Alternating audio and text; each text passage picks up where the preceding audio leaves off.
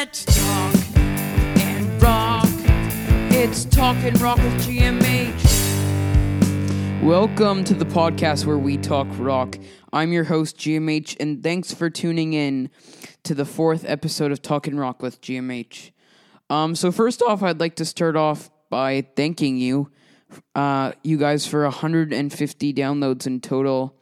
Um, I just started this podcast, obviously, and I love doing it, and I'm gonna keep up with doing it and make sure to get awesome um, interviews and uh, just great content, providing you cool um, new things every week. So I have a special announcement to make.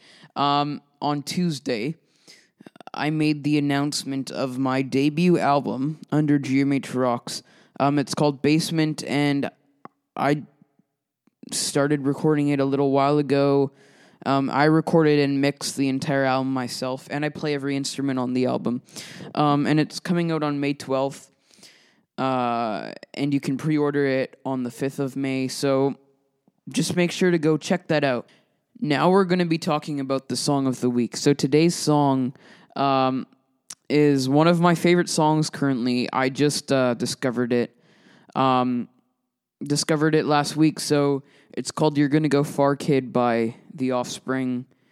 And I was listening to The Offspring, but I haven't really listened to a lot of their new stuff. So I was going through like their most popular songs right now. And I ran into this song and I decided I put it on and just give it a try.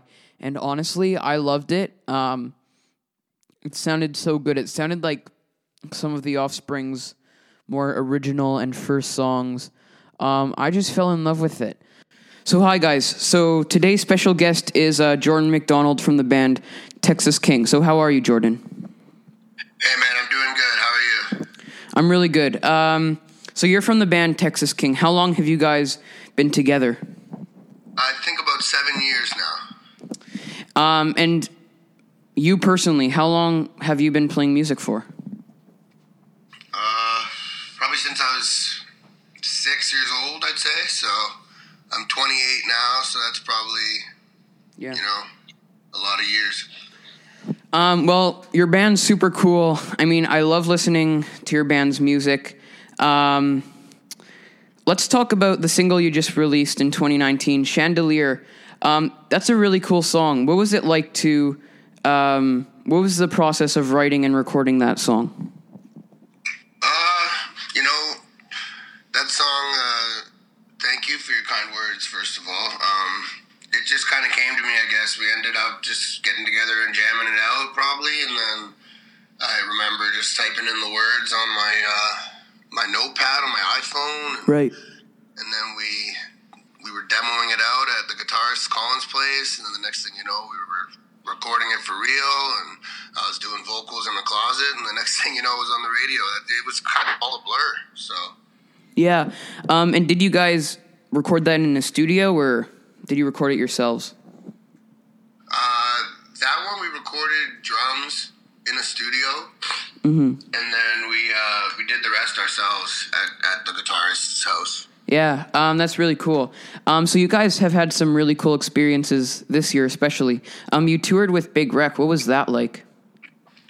Oh man, that was an experience of a lifetime. Uh, both the crew and the band members treated us like absolute gold the whole time. They uh, taught us everything they could at any time that uh, situation came up.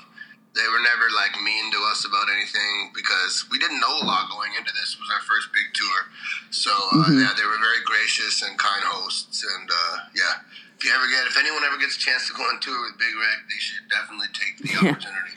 Well, I got a chance to see you guys live with them in Winnipeg, and let me tell you, you guys put on quite the show. It was amazing.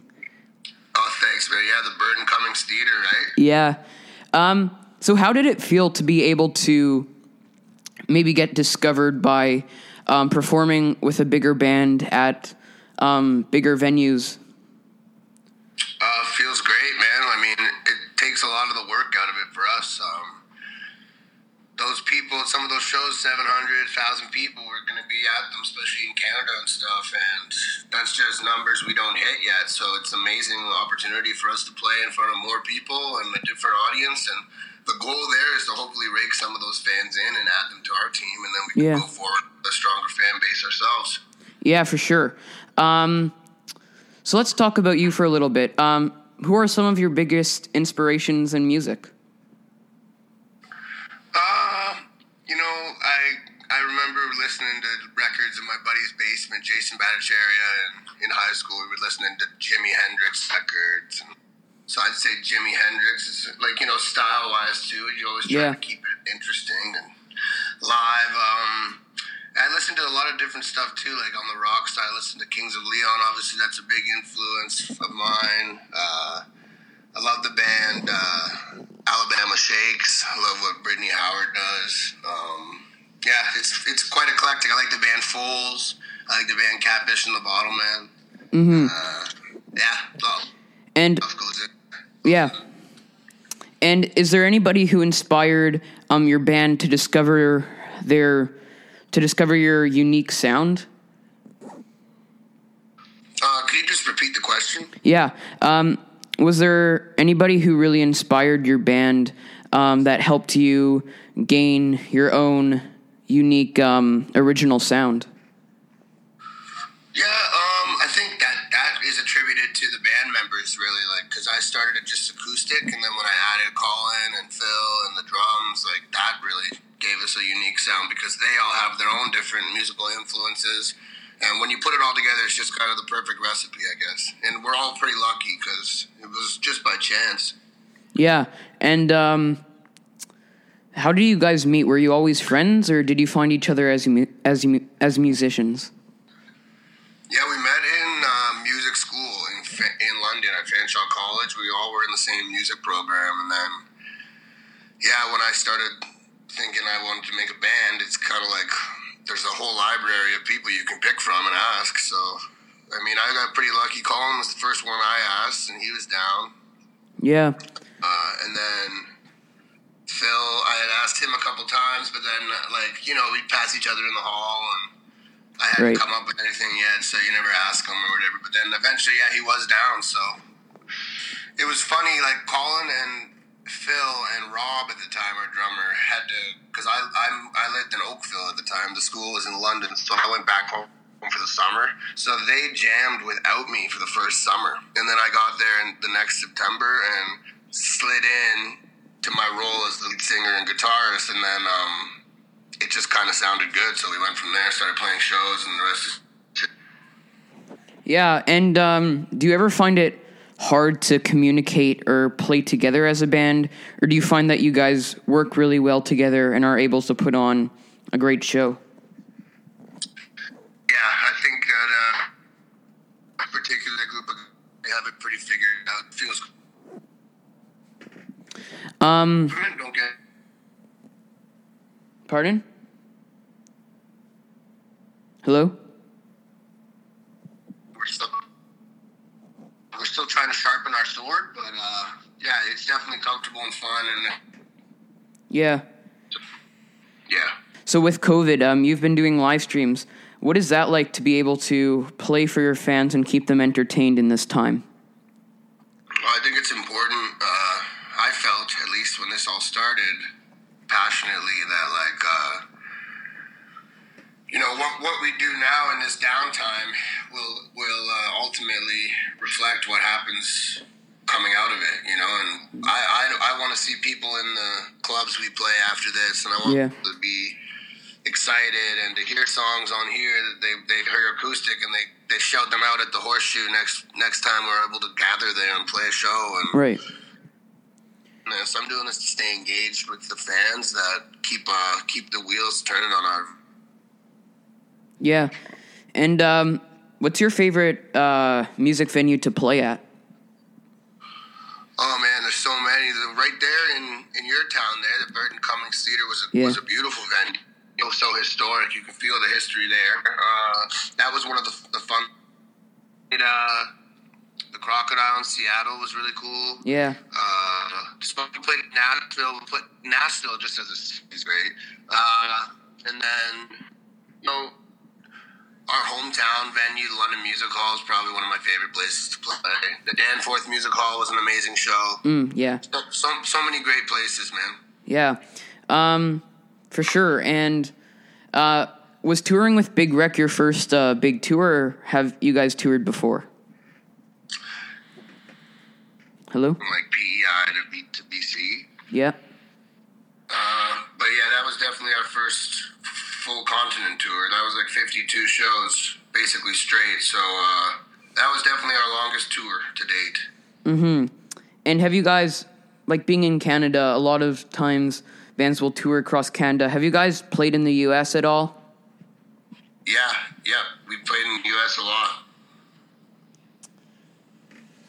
Um, yeah, and also like I've been seeing like I've been hearing you guys on the radio all the time. Like, how special is it to be able to be played um, on a radio that so many people could be listening to and stuff, and get that um, public exposure?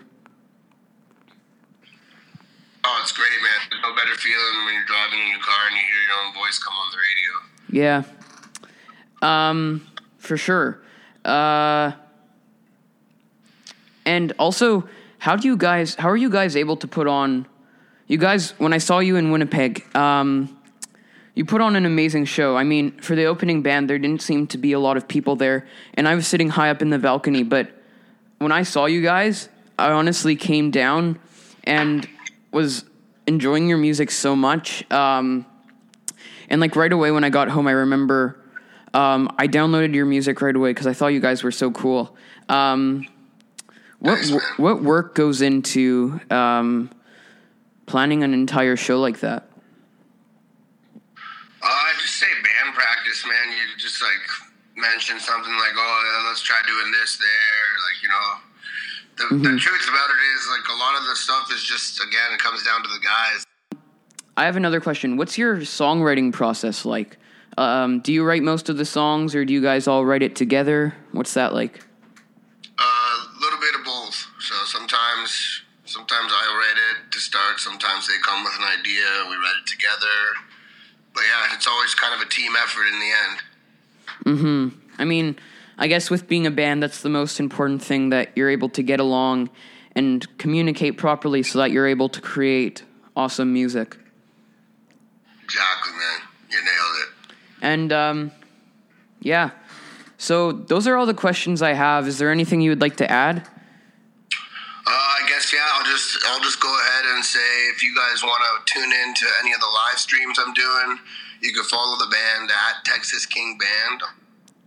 For sure. Uh, I perform on Monday time, Eastern Time, and I play music at Friday at 8 p.m. Eastern Time.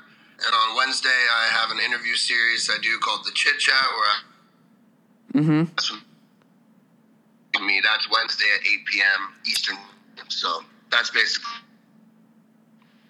Yeah. Okay, so guys, make sure to go check out Texas King. Um, thank you, Jordan, for letting me interview you.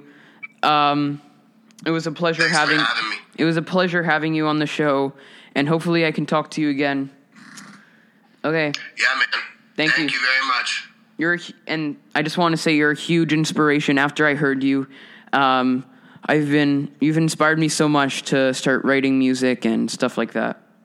Awesome, man. We'll keep going, eh? That's it. That, the only people who don't make it are the ones who stop. Yeah, thank you so much. All right, dude. See you later. Thanks Okay. for having me. Bye. Bye. So thank you once again to our special guest Jordan McDonald from Texas King. Now we're going to be talking about one of my favorite albums of all time, um, Hysteria, Hysteria by Def Leppard. So Hysteria is the fourth uh, studio album by Def Leppard. If you don't know who Def Leppard is, they who Def Leppard are. They are uh, English um, hard rock band, I would say, um, 80s rock band. As a time, they could have been, they would have been considered hair metal. Um, and it was produced through Mercury Records and reissued on the 1st of January 2000. Um, but here's the important thing it's actually Def Leppard's best selling album of all time, selling over 25 million million copies worldwide, including 12, um, 12 million in the US, and it also had seven hit singles.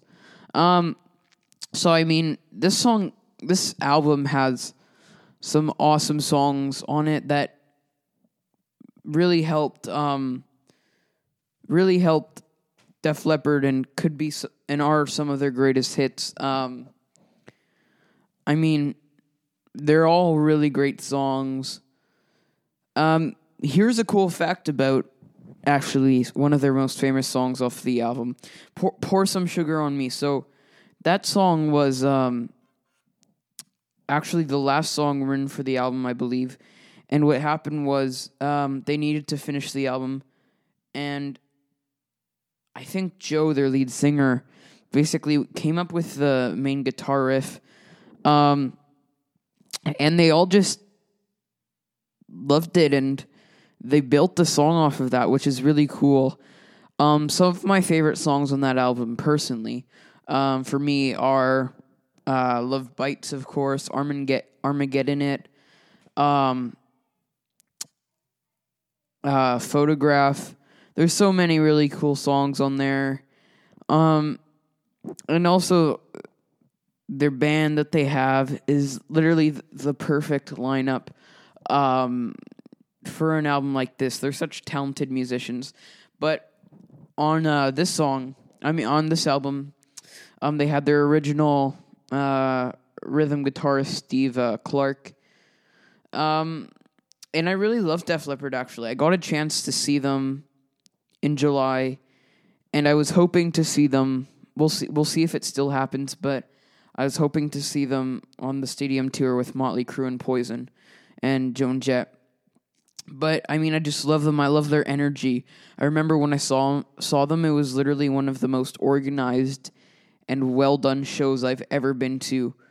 Um, so yeah, I definitely recommend you give this album a listen. So thank you so much for tuning in to uh, this week's episode. I hope you enjoyed it. It was pretty cool. We had a special guest, Jordan McDonald from Texas King. And we also talked about um, Hysteria by Def Leppard and, of course, the song of the day. Thank you for listening. Once again, I'm your host, GMH Rocks, um, signing off. Let's talk and rock. It's Talk and Rock with GMH.